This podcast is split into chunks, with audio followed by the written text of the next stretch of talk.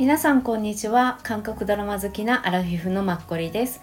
このチャンネルでは2010年に私の名前やキム・サムスンを見て韓国にハマった現在アラフィフのマッコリが韓国ドラマや韓国話題についてお伝えしています。え今日は、ね、日本だとネットフリックスで見ることができる良くも悪くもだって母親。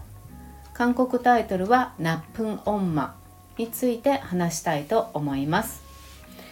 6月の頭にこの放送が終わったのでもう終わって1ヶ月ちょっと経つので私の記憶が曖昧で間違いがあったら申し訳ありません。はいではドラマの概要と感想キャストについて話します。先にお伝えしておきます、えー、韓国では JTBC で放送されていました、えー、4月26日から6月8日まで、うん、えっと水木の夜の番組ですね。でジャンル的には家族ものヒューマン、まあ、復讐あとロマンスコメディという感じになります。で全14話。で視聴率が結構すごいんですけど最初3%でした。それがずっと上がり続けて14話最後は12%ですね。3話8話ぐらいで8.4になってっていう感じでもうずっとこう右上にずっと上がり続けたっていうドラマでした。はい、ラミランさんお母さん役と息子役がイ・ドヒョンさんでイ・ドヒョンさん私はもう56年前から結構一押しなんですけど日本だとそこまであの著名度はなくてつい最近ネットフリックスでワンツーが終わった「グローリー」っていうソン・ヘギョさん主演のあれで出ていたのでそれから日本の人たちにも若干広まったんじゃないかなっていういいタイミングで今回この「悪い母親」が出たのであの逆にまあ見てもらえる部分もあったのかなって思います。うんまあ、日本のタイトルがねすごく長くてびっくりするんですけどでもまあ日本人には受け止められやすい分かりやすいタイトルをやっぱつけられるんだなって、うん、思います。あ簡単にあらすじは、まあ、子供のために悪質な母親になるしかなかったヨンスンと子供になってしまった息子カンホが失われた幸せを探す感動の癒しコメディっていう感じです。ちょっと長いんですけど放送意図ですね。なぜこの企画がこのドラマの企画が上がったのかっていう意図を若干お話しさせてください。今や知識と情報で武装した MZ 世代だけでなく大多数の人たちにとって共感と配慮という言葉はなんとなく不思議で懐かしい悔しい言葉になってしまったようだ。共感と配慮そしてこの全てを可能にするもの愛。私は愛の話をしたかった。一見するととても下世話で観念的に聞こえる言葉だ。しかし愛こそ過酷で断絶されたこの時代を生きる私たちに最も必要なものではないかと思う。私たちは愛をする時生きていることを感じる。愛を受けると天軍バンバーを背負ったように勇気が出る。ナップンオンマはその愛についての物語だ。悪い母親には数多くの愛が登場する。運命のように浸透し窮屈だったガンホの人生に息吹を引き込んでくれた初恋。愛する人のためなら全てを捧げてしまう未樹の熱い愛。一途に一人だけを見つめるサムシクの一途な片思い。お互いに頼り合い長い年月を共に過ごした青年会長夫婦の固い愛。家族のように心配して支えてくれる村の人々の温かい愛。そしてこの世で最も普遍的で絶対的な愛。それは子に対する母親の愛です。この愛は唯一母親だけが子供に与えることができる永遠不変の不死鳥の愛である。過酷な試練の中でも折れたり変わらなかった子に対する母の愛を私たちは皆知っている。お母さんから受けたその愛を思い出すとこの厳しい時代の惨めな点のように感じる今の自分がどれほど愛らしく価値のある人であったかを思い出すことができるだろう。私たちの物語である悪いお母さんがこの厳しい時代の人々に小さな希望になればいいなと思います。倉庫で唯一一人で生き残り四寸の希望となった母豚のようにすいませんちょっと長かったんですがこれが、まあ、このドラマの企画意図っていうことみたいです。はい、でこちらの脚本を書かれた、えーと、作家さんはペ・ソーヨンさんっていう女性の方なんです。この方47歳ぐらいの方なんですけどドラマは今回多分あの分かる範囲でなんですけどこの「ナップンオンマ」が初めてみたいです。であの映画は2007年からもう1年に1作。でも2018年はえっと4作ぐらい書かれていてうんもうずっと続けて書かれていらっしゃいますね。はい。私が分かるのがないんですよ。2022年の「人生は美しい」っていうのとあと「ステラ」っていうそれは聞いたことがあります。はい。そういう作家さんです。で監督はえっとこの方もそう女性の方でシンナヨンさんです。はい。この方はあの JTBC に属されています。で今回ナップンオンマ。その前がケムルっていうもうあの素晴らしかったです。ケムルも多分怪物もう日本で多分何かの配信で見れると思うので見てください。あの2人の男性が主演でこのポスターがちょっと怖くて2人とももともとすごい私好きっていうあの俳優さんではなかったので評価がすごい高いのは分かったんですけどなんとなく見る気になれなくてケムルっていう名前も怖いし。でも見てみたらもう止まらない。これはなんか JTBC のドラマの歴史に残るであろうって私は勝手に大げさに思うぐらいのドラマで、まあ、素晴らしかったですね。はい。あのシン・ハギュンさんとヨジングさんがヨジングさんこんなに演技がすごいんだってヨジングさん私の中でこれが一番ピカイチです。はい。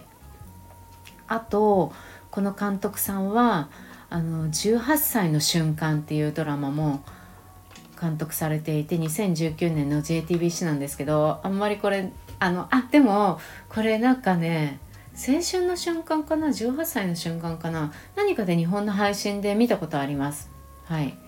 私あのプロデュース101シーズン2っていうのが唯一なんか K-POP にハマって見た番組でそれから誕生した「ワナワン」っていう中にいるオン・ソンウっていう男の子その子が結構ドラマ最近出てるんですけどそれでこれに出ていてキム・ヒャンギさんとオン・ソンウとあとシン・スンホさんっていう方たちが出ていてで他のおか高校生役なんです。で他のお母さんとか先生もみんな見たことがある結構有名な人たちがやってるのでおすすめです。見てください。受験勉強だけをやらせるというよりもお母さんたちも子供たちを見て結構あのねだんだん穏やかに変わっていくっていう感じですごく良かったです。是非見てみてください。そうこれの監督もされていたりとかあとマンあファンタスティックっていうのとか、うん、そういう基本も JTBC で今まで67作監督をされてきたなので今回2人とも女性の方ですよね。うん、であと音楽があのいろいろ結構ミュージックがあるんですけど私一つあの歌手の人たちであのメロマンスっていう2人のあのシンガーソングライターこの人たちが結構好きでこの曲はすごくあの記憶に残りました。あのメロマンスって多分皆さんもご存知な方が多いと思います。ちょっと有名な曲をあの出されていてこれなんですけど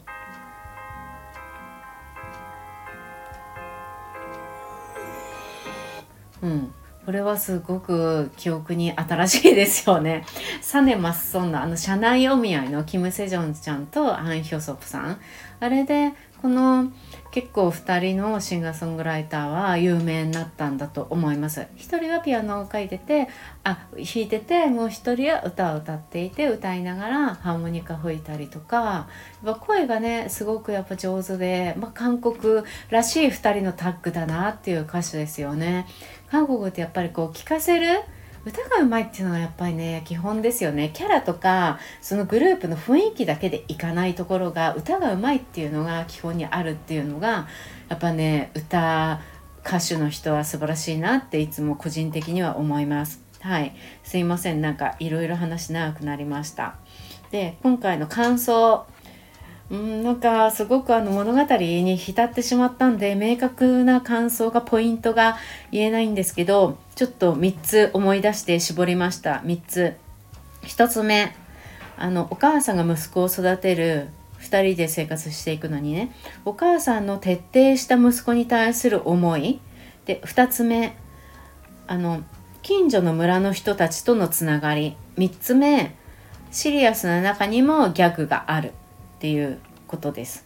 でまず1つ目からまああのラミランさんが息子イ・ドヒョンさんを一人で育てるっていうだからあのお父さんラミランさんの旦那さんイ・ドヒョンさんのお父さんは誰かにきっと他殺されたんだってラミザランさんは思っていてけれども今現在の自分の力だとそれを証明できる術がないだから自分のちゃんと生きてる現状を把握して悔しい思いを一生懸命バネにして息子にはちゃんとあの社会に対してものを言えるような地位に立つ人になってほしいって多分思ったんだと思うんですよね。なので子供が何かやりたいって思ってや絵を描いたりとかしていても途中でもう時間が来れば中断させて勉強させる。うん、だからあのイトヒョンさんがあのお母さんとは一度もゆっくりごあご飯を食べたことがないお母さんと食べたご飯は美味しかったことがないみたいなことを子供がになった時に言われてましたよねセリフで。それが本当にラミランさんにとっては衝撃的、うん、どれだけ自分は子供を苦しい気持ちにさせてたんだろうって多分思うお母さんの気持ちとでもだからこそイ・ドヒョンさんがそこまでの地位になったっていうもうお母さんだからこそできる、まあ、思いですよね。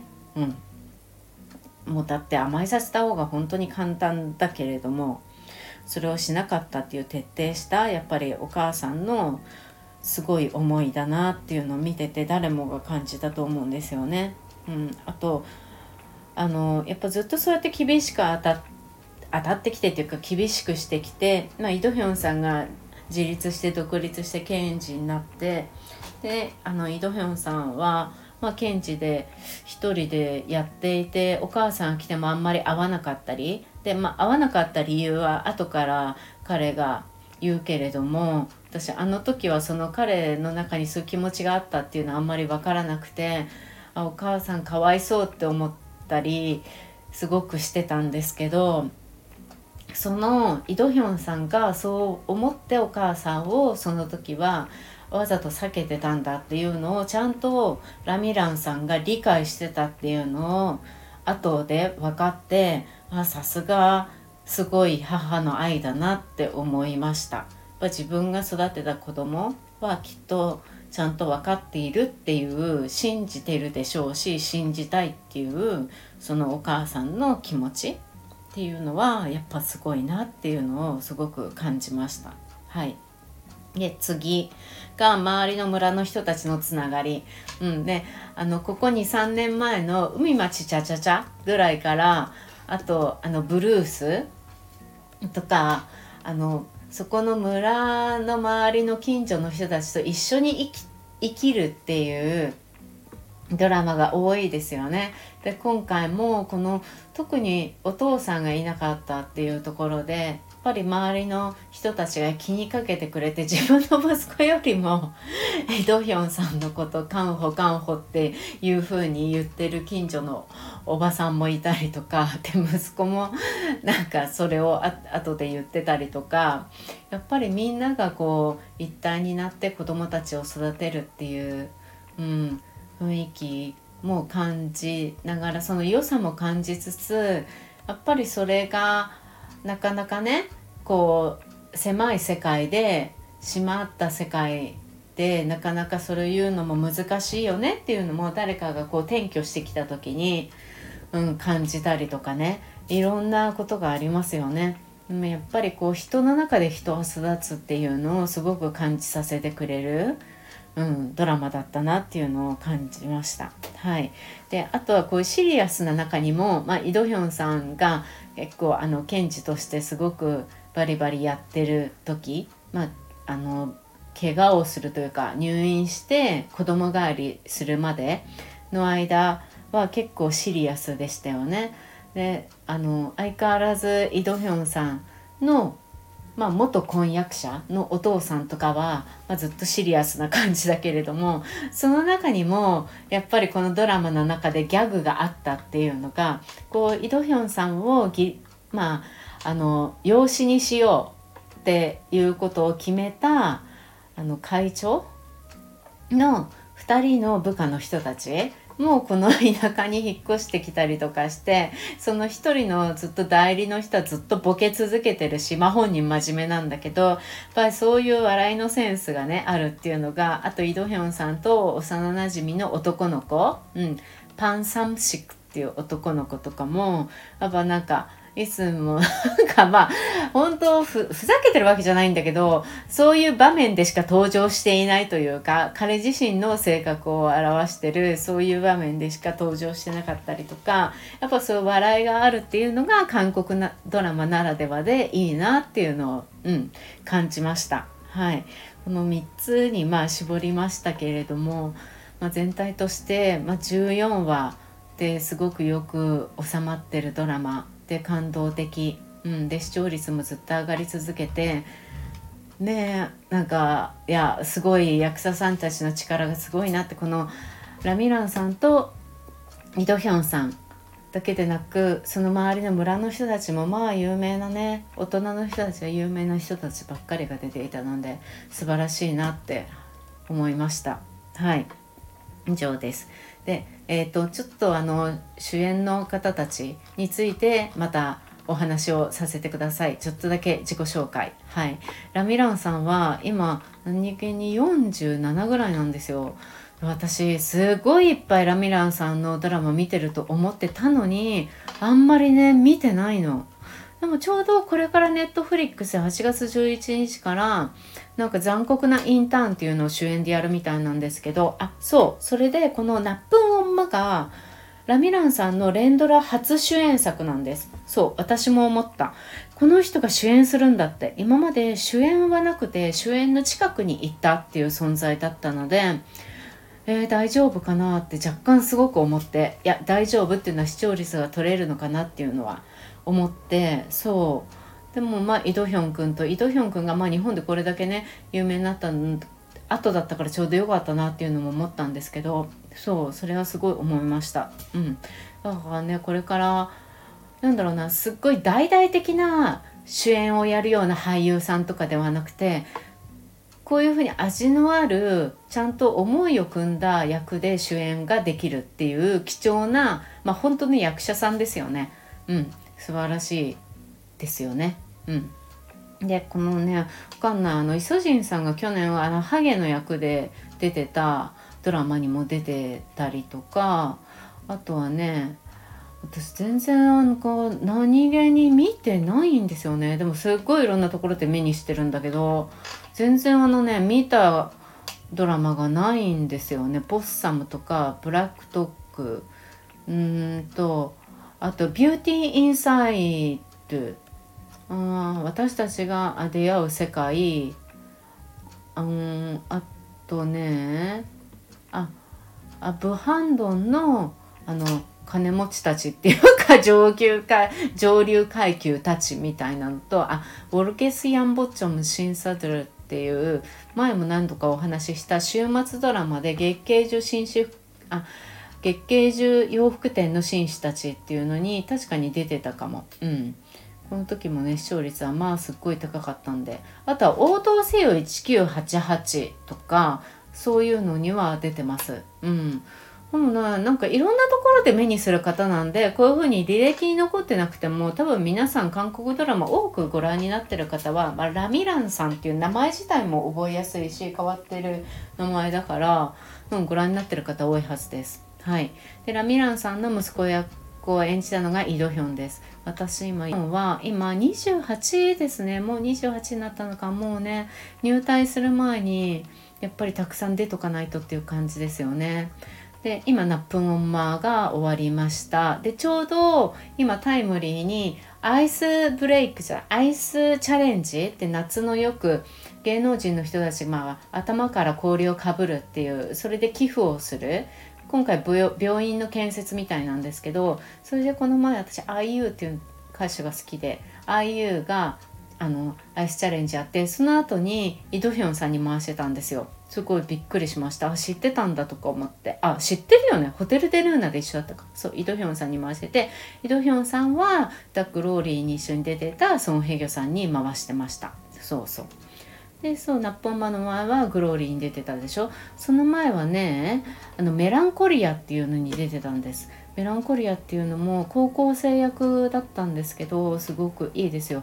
16話。でも視聴率が 3.6TBN なんですけど、まあ、3.6っていうのには納得できる。数学の女の先生とあの、まあ、仲良くなるっていう感じなんですけどそれを数学の女の先生を演じるのがイム・スジョンさんです、うん、でも他のねあの先生たちとか出られてる方も有名な方が多くて数学を本当に愛す2人の天才っていう感じかな。そう。うん、すごく静かでねメランコリアっていう名前の通りなんかメランコリーな感じで静かな感じで。でもイ・ドヒョンさんとても上手でした。はい。すごくおすすめしたい感じ。うん。でその前は「オーレチョンチュン」って5月の青春。これで演技大賞を取りましたね。KBS の年末。うん。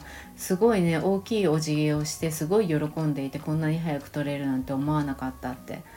でもこれはゴミン氏さんと一緒にあの韓国のあの市民革命市民運動？あの時代の出来事であの漢中事件とかあの頃の出来事なんですよね。で2人が、まあ、恋愛をしてで2人でやっぱり生活したいから、うん、うまく2人でその生活できる場所に行こうとするんだけどみたいな感じですごくいいドラマだった。これはまあ歴史に残るドラマですね。でもこう面白みがあるとかではないのでうん、このね役者さんたちの演技を見たい。誰か役者さんが好きであるっていう人がこういう歴史ものまああの舞台は現代なんですけどそういう歴史の時代も感じて学びたいとかあとはロマンスが好きとかそういう人、うん、でないと12話なんですけどそうじゃないと長く感じると思う。うん、まあ視聴率は5.7ぐらいだった。そうこれにでもね出てる人たちみんな素晴らしい人たち。他の若い人もいい感じだしうんすごい。いやすごいよね。こういうのさやっぱりわざわざ若い人たちにやらせて作るっていうのが韓国ってやっぱりちゃんと昔の歴史も大切に残してるっていうか、うん、そういうのをね私は勝手に感じます。はい、でその前はスイートホームですね。ネットフリックスの。ソンガンとか出てた。これもゴミンシさん一緒に出てましたよね。私ちょっと怖くて。1話見ただけで終わってます。はい、でその前が18歳をもう一度っていうのでこれユン・サンヒョンさんが高校生に戻っちゃうんですけどその高校生役をやっていてかなりもうね主演って感じ。ユン・サンヒョンさんよりもイ・ドヒョンさんの方がいっぱい出てた気が私はすごいします。キム・ハヌルさんと。私結構この18歳をもう一度でイ・ドヒョンさんに思いっきりハマりました。うん。その前までは結構ねちょい役なんですよ。その前がねドラマスペシャルでスカウティンレポートっていうのがあるんですけどこれはそう見てなくてね見れなくてどうどうにかしてみたいんですけどどっかでやればいいなって思ったりしてそう。でその前がホテル・デ・ルーナでしょ？でそれがあのあのあなんだっけ？まああのちゃんと掃除しろっていうのにも出ててでその前は何度も言うシン・ヘソンさんの30だけど17です。これでアン・ヒョソプさんの友達同級生の役で出てきてでその前はね何気に看板あの賢い刑務所のルールブックあれにも出ててでもねどれに出てあのどの役か全然わかんないんです。これの刑務所のルールブックが初登場っていう感じみたいです。はい。うん。で私だからね初めてその30だけど17ですでこの人の顔を見てああすごいあ可愛い顔の人が出てきたなって記憶してで18歳もう一度ですごいファンになりました。うん、今回のさ「ナップンまでもあんなシリアスな検事の役まああれもすごい似合ってたしででも目を丸くしちゃうお母さんがいないともう不安でたまらないっていうあのガンホの役までよく演じましたよね。偉いよ。もうグローリーとか私いまいちあれイ・ドヒョンさんじゃなくてもよくないって思ってそこまでの演技力を求められたかっていうと別にグローリーは彼じゃなくてもよかったってすごい勝手に思っちゃうんですけどでも別にまああれでね有名になったからネットフリックスだしまあいいかってあとソン・ヘイヨさんみたいな人とやっぱり主演をするっていうのはすごい意味があるからね。うん。まあそれで思ったけど、うん、やっぱり彼にはねそういう役者、まあ、役者っていう感じなんでやっぱそういうのね演じてほしいですよね。うん。って思いました。高校生役もね高校生のね制服もすごい似合うって可愛いです。はい。であの次にイ・ドヒョンさんの、まあ、初恋の相手であり、まあ、見てない方がいると思うのであんまり暴露はしないんですけどそう初恋の相手で、うん、近所に住む女性の役を演じたのがアン・ウンジンさんです。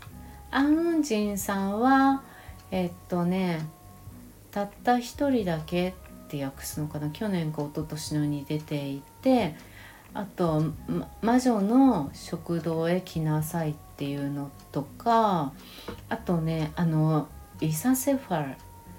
賢い医者生活。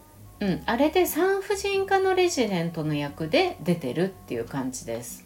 うん、なんかすごい顔がね覚えやすくてどっかで見たことあるってすごい思うんですけどもっと見てた気がするんですよね。そうあと「クンミンヨロブン」っていうチェ・シモンが主演してたそれにも出てたんですよね国民の皆さんっていうの。うん、私この方とあの人を間違えますあのファンフンの主役の女性の人がなんか勝手に似てるような気がしちゃってついつい。うん。間違えます。あのいたずらなキスの主演だった女の子。はい。で次にあのサムシクっていうイ・ドヒョンさんの幼なじみの近所の男性をの役がユ・インスさんです。はい、ユ・インスさんは나쁜엄마 でしょ。あと今言ってたあの환혼, 환혼 っていうのかな？ 환혼 でいいのかな？あの魂が帰るみたいな。ファン・ミンヒョンが出てた。ねすごいですよねこれ。私なんとなく昔の時代のものだから見てないんですけどでもファン・ミンヒョン見なきゃいけないからやっぱりいつか見なきゃな。みんなすごい面白いって言ってるからやっぱりね見たらいっぱいバーって見れちゃうんでしょうね。一回見てみよう。うん。であとあの今私たちの学校はにも出ていてあとあのさっき言ってたあ18歳の瞬間監督さんですよね、うん、だから女性の監督さんとこれで2回目なんですね。そうそれにも出ていてあとね私の ID はカンナム美人にも出てる。あのチャウヌが出てたやつですよね。うん。あとブハンドンのあの上流階級の人たちっていうのも出ててだからミランさんとここでも共演してるの。そう。でね意外にね確かねあれなんですよ。またあのヒンセンヨジャトボンスにも出てるの。力が強いよじゃトボンスンっていうパク・ボヨンちゃんとあのヒョンシクのこれにも出ていてこれが一番最初の彼が出演したドラマみたいです。はい。すごいね意外でびっくりしました。えっ、ー、とあとちょっとだけすいません。長くなりすぎてるの分かってるんですけどちょっと出てるね人たちが有名だから。一応お伝えだけしておきたくてあのまあ次はちょっと有名でもないかもしれないんだけどそう言いながらあのイ・ドヒョンさんの元婚約者の女の人の役をやったのがホン・ビラさんっていう方です。ホンビラさんはまだドラマに3個だけ出てるみたいな感じでキム・ギュリさん。あれ？あホンビラさんね。うんホンビラさん。そう。でホンビラさんはあのねキム・ギュリっていう役の名前で去年2022年のイ・ジュンギさん主演の「アゲイン・マイ・ライフで」あのイ・ジュンギさんと大学の時に同級生だった法学部で。で先に検事になったっていう女の人を演じてる。その時のねはすごい記憶にあるからうん、やっぱ記憶に残る役をやるんだろうな。多分身長も高そうだし髪の毛なくてなんかスラッとしててでも女性らしいですもんね顔が。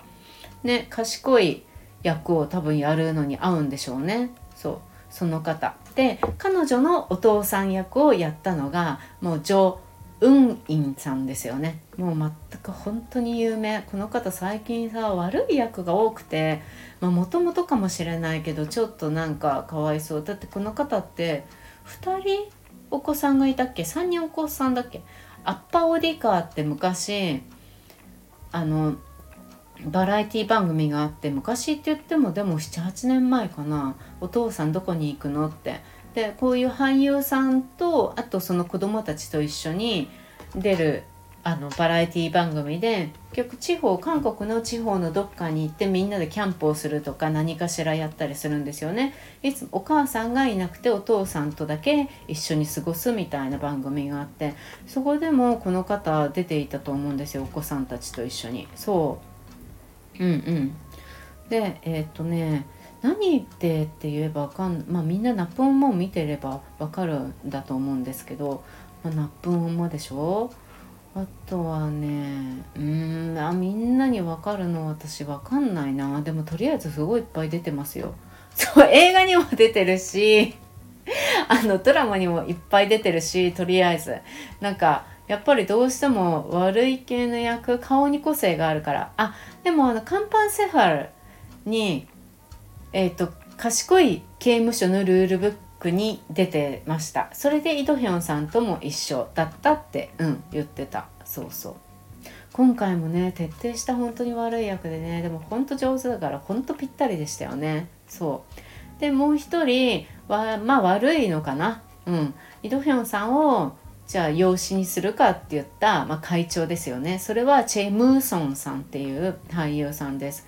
この方もいっぱい出られていてナッポンマの前は朝鮮のあの弁護士あとインサイダーと秘密の森にも出ててあミスターサンシャインにも出てる。あとあの今の刑務所のルールブックにも彼も出られていてあとねキム・ウビンさんがあの病気になる直前に出てたドラマ、まあ、主演なんですけど筋と一緒にね出てたドラマ。であのむやみに優しくだっけ？うんそうそう。それにも出てらっしゃいました。そう。なんか会長とかの役がやっぱり最近多いよね。刑務所とかじゃなければ。うん。そうですね。であとはもうこの村の会長の役だったイ・ジャンっていうマウル・イ・ジャンそう会長の役だった方。あそうだ。イ・ジャンの部員も面白かったですよね。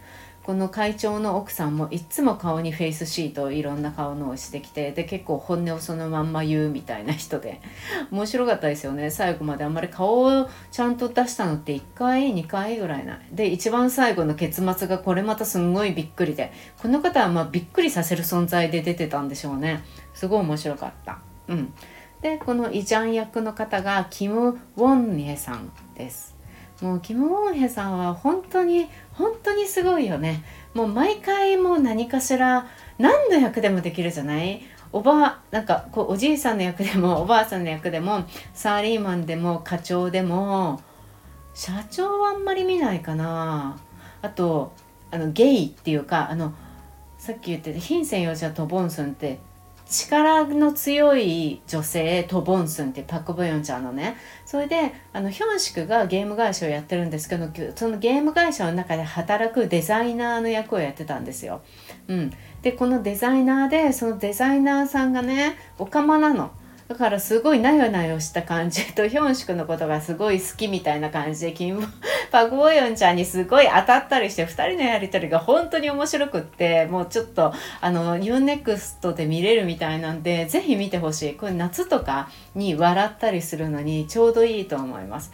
本当にこの人そうでこのパク・ボヨンちゃんこの「ヒンセン幼女とボンソ」の中では1人2役やってたのそのデザイナーの役とあとヤクザみたいなのの頭の役をやってて私なんか友達に言われるまで同じ人だと思わなくても全然違うんですよ。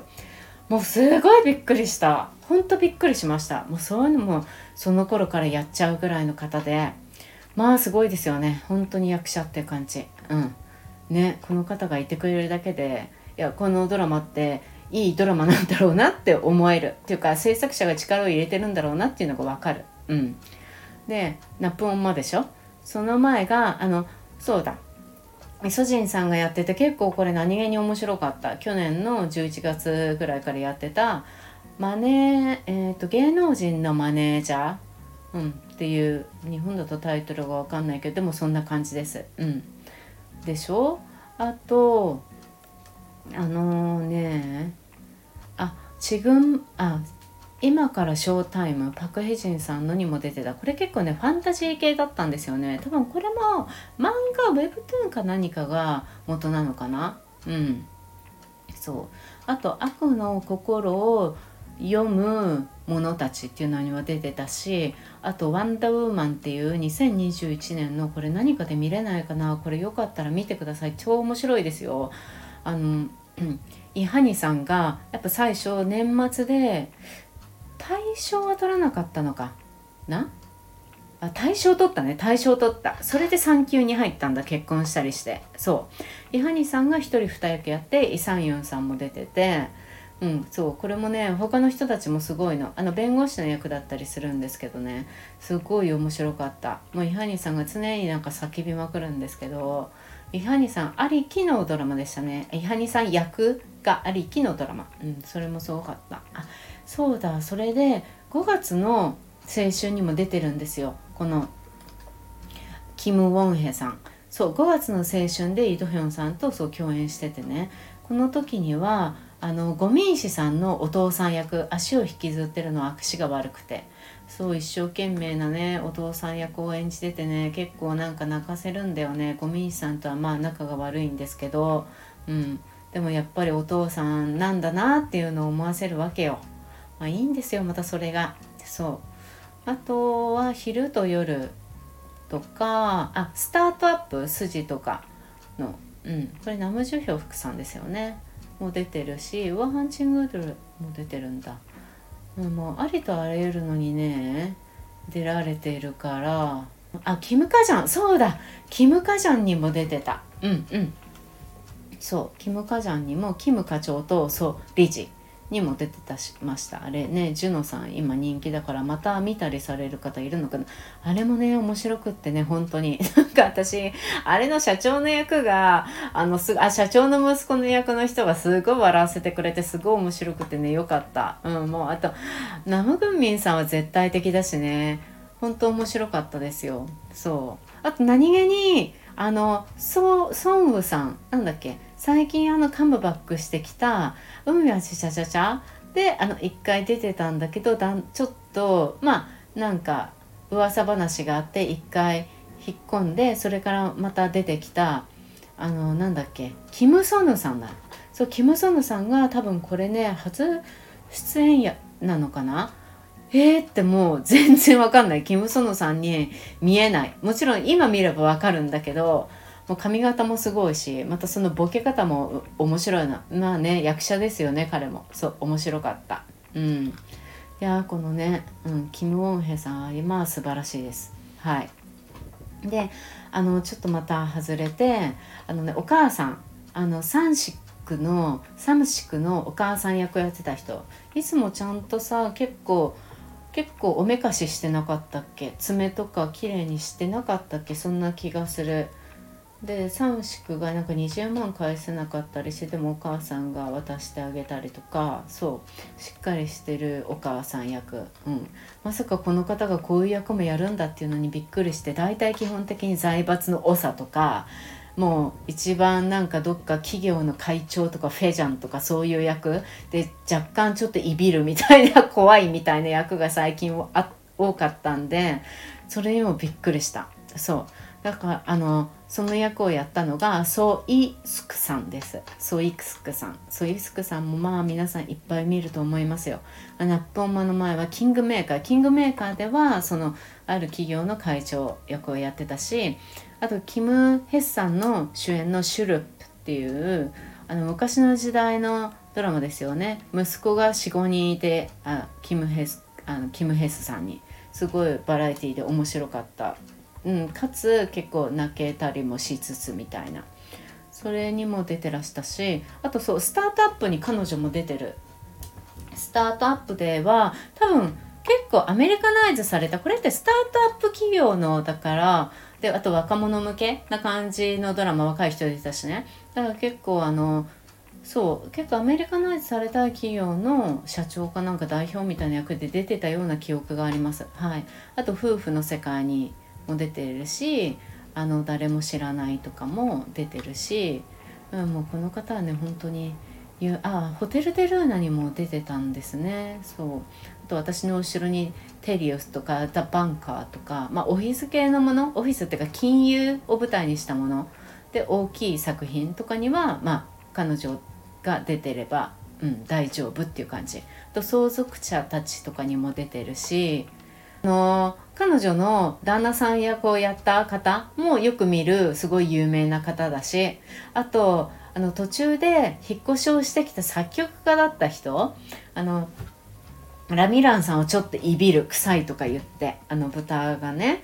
そう。あの人もすごい言ういつもあの変な喋り方がもうね板についちゃいましたね。毎回変な喋り方をする、うん、ちょっとちょっと狂っちゃうような役。で大体出演されますよね。あの方もすごい有名な方だし。うん。であのー、もう一人ねすごいびっくりしてお話ししたい女優さんがあのイミジュさんのお母さん役をやった双子の面倒を見てるおばあちゃん役ですよね。うん。えーと、ジョン氏っていうミジュオンマ。うん、ジョン氏さんっていう方の役だったんですけどこれを私幼なじみのお姉さんも韓国ドラマが好きで毎日結構 LINE でやり取りするんですけどだからこの最近あった神聖なる離婚かな？チャ・スンウさんのそのドラマに出てた人がこの双子のお母おばあちゃんですごいびっくりしたって言われてえっ双子のおばあちゃんあのドラマに出てたっけって思って私ぼーっと見てたからかなって思った。ラーメン屋のねあの娘さんの役だったんですよ。だからもし離婚のあのドラマご覧になってた方いたらあのラーメン屋さんの娘さんはこのおばあさんなんですよ。でこのおばあさんほんとびっくりなの。七変化なの。うますぎるの。カンマルクムさんっていう名前の役者さんで今現在実年齢は44歳なんです。でその離婚のにまずそのラーメン屋のお姉さんとして出てたでしょ？で次にねあの軍検事ドーベルマンアンボヒョンさんとボアさんが出演されてた去年のね頭のにあのドーベルマンのあのアン・ボヒョンさんのお姉さん役でも出てて多分それがあでもなちょっとあれも素よりちょっと田舎っぽくしてるね。お姉さんっぽくしてるちょっとダサくしてる。うん。出ててあとソルン・アホプっていう38歳っていうあのソン・エジンさんが出てたのにのあのねソルン・アホプのあソン・エジンさんのお姉さん役だったのよ。お姉さん役でも出ててね。うん、であと「おっさめブルグンクトン」で、えーと、赤い袖先にジュノのお母さん役イさんのお母さん役でも出てたの。すごくないですか？もうこれだけでなんか「ええこれもそうこれもそう」とかで私もなんかもうすんごい疲れ切っちゃったんですけど。いや本当にすごいですよね。もの演技力の賜物。それでいて韓国のメイクメイクの技術とその着せるもの。うん。それがやっぱりさうわまあそれもプラスされてね俳優さんたちどんな役でも演じますよね。あ演じますよね。私あのネットフリックスでキム・ヘッサンが主役をしていた「少年審判」だっけ？うん。あ少年裁判？だよね。うん。あれで一番最後に出てきたあの男の子少年の犯罪を犯したタトゥーいっぱい入れてた男の子。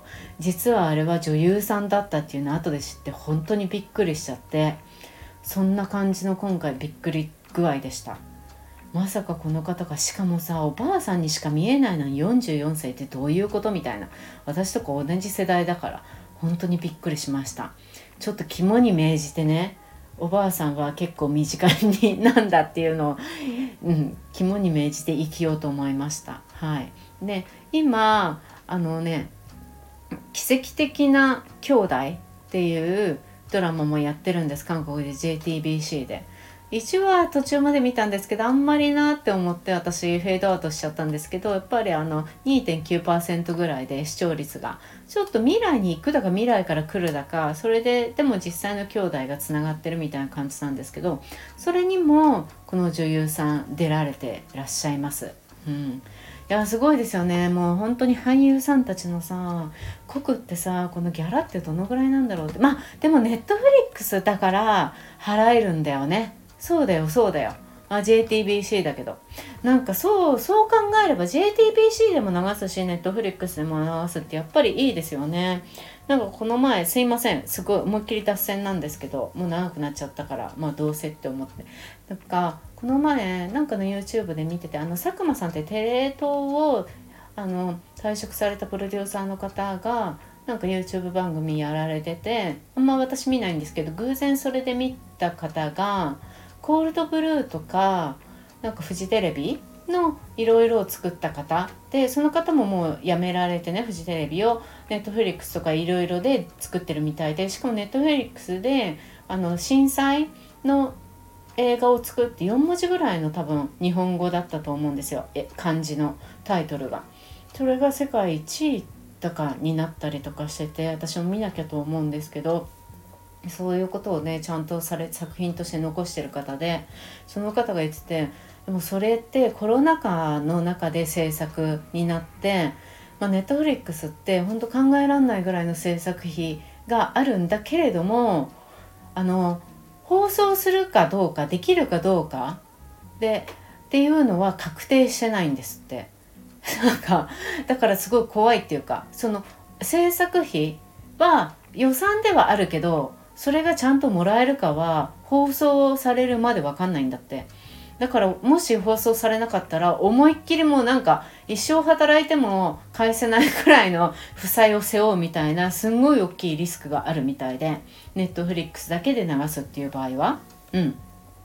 だからこの偶然的にもねコロナ禍だったからちゃんと放送できるかわからないっていうそれもあったみたいでなんか作るのか作らないのかっていうもう彼の中での葛藤はすごい、まあ、ストレスもう本当に激しかったみたいでもうそれ聞いてたらすごいいやすごいなみたいな感じだったんですけどだからもう会社員だった頃の恵まれてる感じやみたいなご本人話されていて。